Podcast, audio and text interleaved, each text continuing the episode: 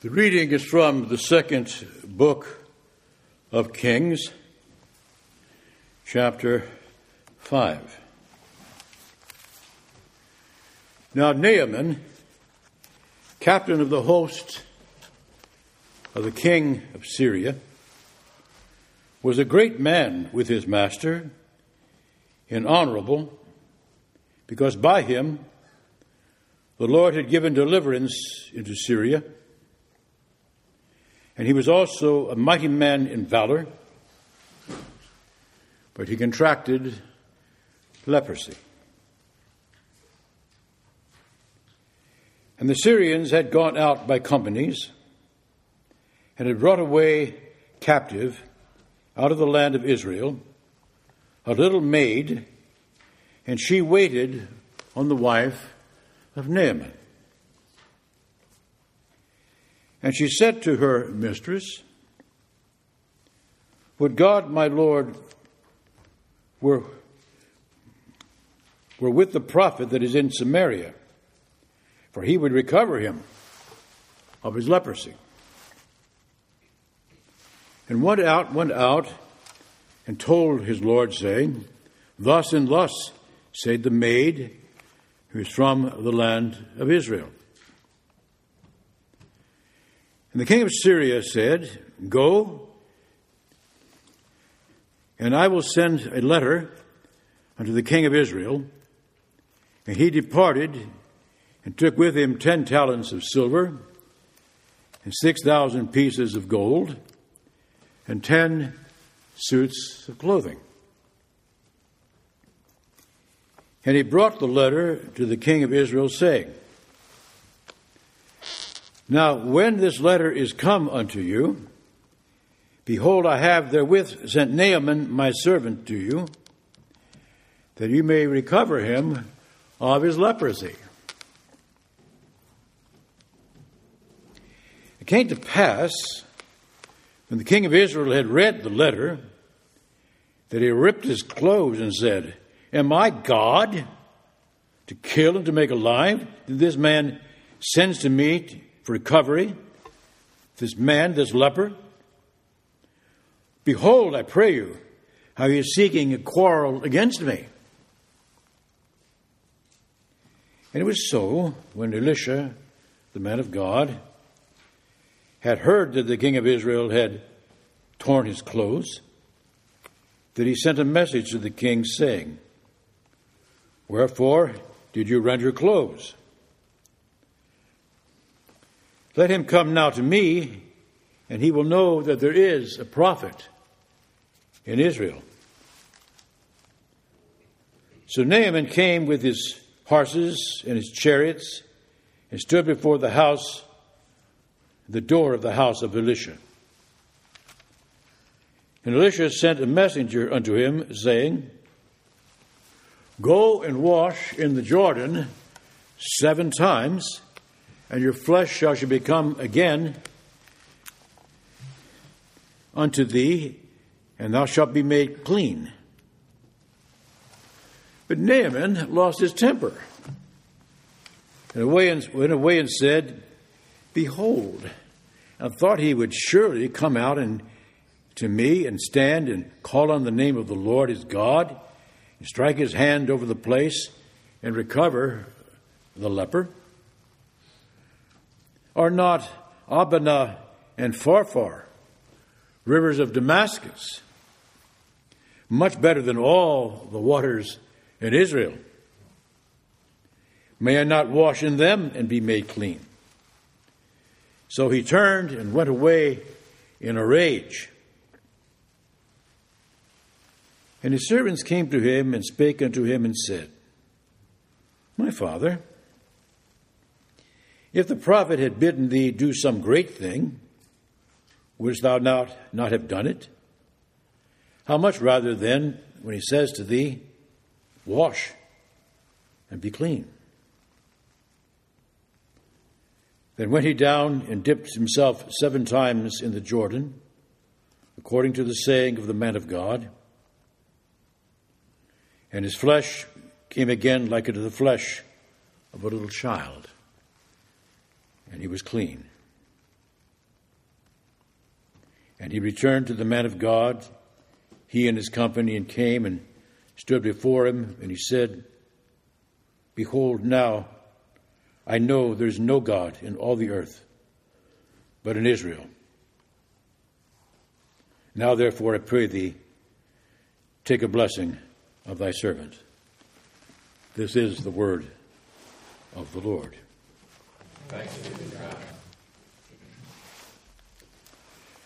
I have long enjoyed this story from, from childhood.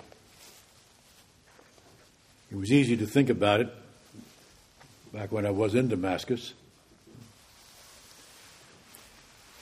According to the text, Naaman is in charge of all the army of Syria.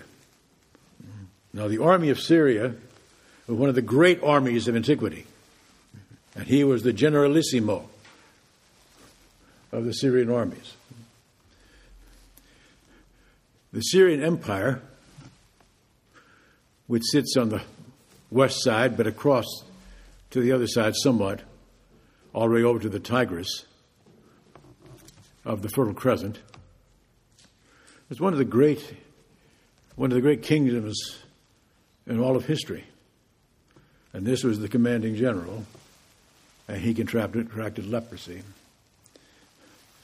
You heard the story tonight. I have not the slightest doubt that the author of this book thoroughly enjoyed telling the story. Okay. This marvelous scene where the, the king of Israel, pardon me, the king of Syria, sends a message to the king of Israel I'm sending my servant to you with a lot of money and treasuries and all that sort of thing.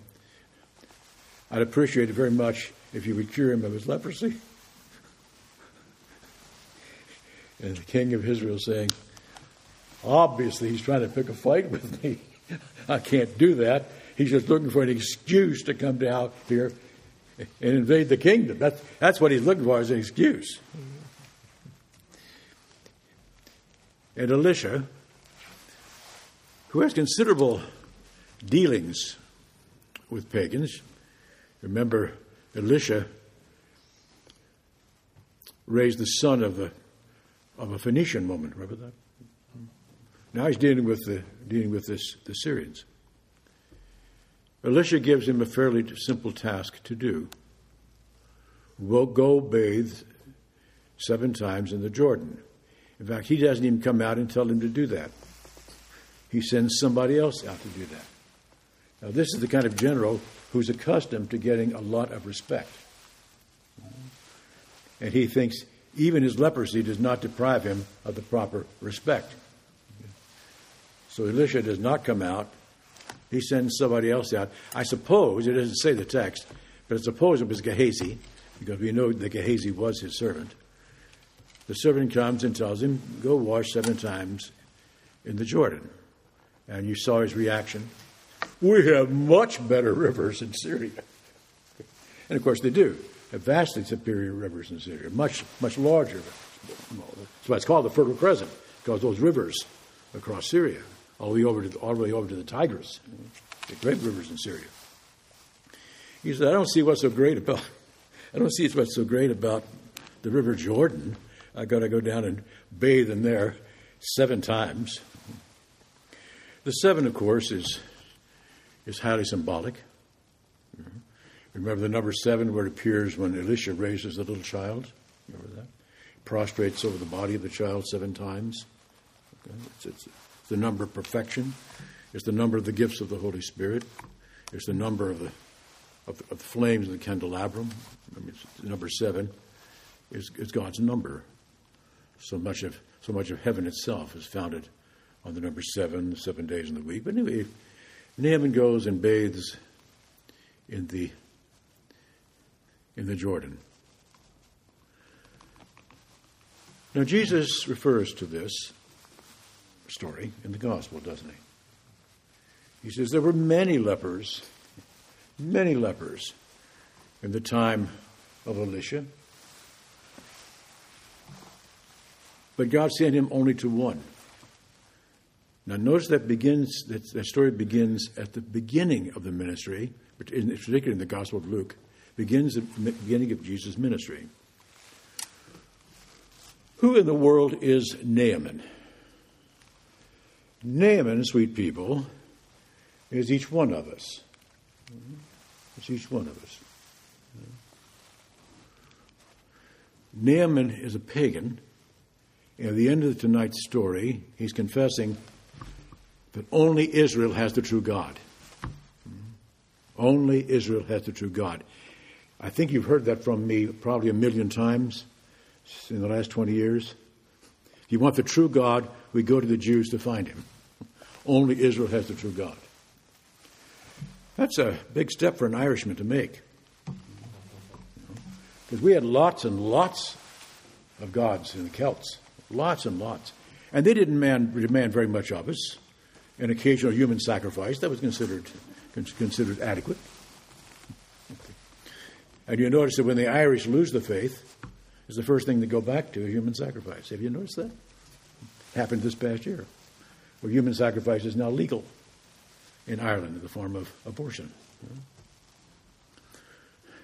The Greeks could certainly look at these apostles. I remember talking about this once when I was I was preaching in the Greek Orthodox Church in uh, in Pittsburgh. And I remember Metropolitan Maximos. He was the Greek. He was the Greek metropolitan there in Pittsburgh. When I, when I told the story, he started laughing. He was sitting up there just laughing away. I talked about these apostles who come out of the Levant and go into the, go into into Greek culture, the Greek the Greek Roman world, looking and sounding and smelling like something right out of a delicatessen. What a hard step it was for the Greek, the cultured Greek with his philosophy. Well, think of the, the, the vast, the, the vast culture of Greece is going to submit to the religion of a bunch of Jews who are worshiping somebody who died a criminal. That's a big step. It's a big step. In tonight's reading, you notice there's an enormous amount of humility that's required of this Syrian. We Syrians have a much richer culture than these Israelites. It's a puny little kingdom, and look what we've got. Their army could never stand up to ours, and I'm the general of it. They want me to go down and, and wash in their piddly little river. But see, the bathing of Naaman is a symbol of what we did two weeks ago when two children in our parish were bathed in the waters of the Jordan. Uh, I don't have any anymore, but in the old days, I actually used to, used to have a little bottle of Jordan water, and I would pour some of it into our baptistry when we. I need to get back over there to get some more. If you guys can arrange that, I need to get back over there. If you can't send me, send Jody Denise to get some more of that water from the Jordan. But see, whether the water's from the Jordan or not, it's still Jordan water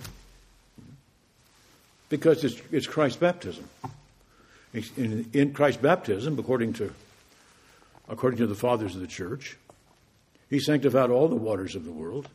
We say that every January 6th, don't you? Don't we? By your baptism in the Jordan, you've sanctified all the waters of the world. So the Greek, the Syrian, all of us, we submit to Israel's God. And that's what's given to us in Jesus the Messiah. He introduces us to Israel's God and our engrafting into the natural olive tree, which is Israel. Amen.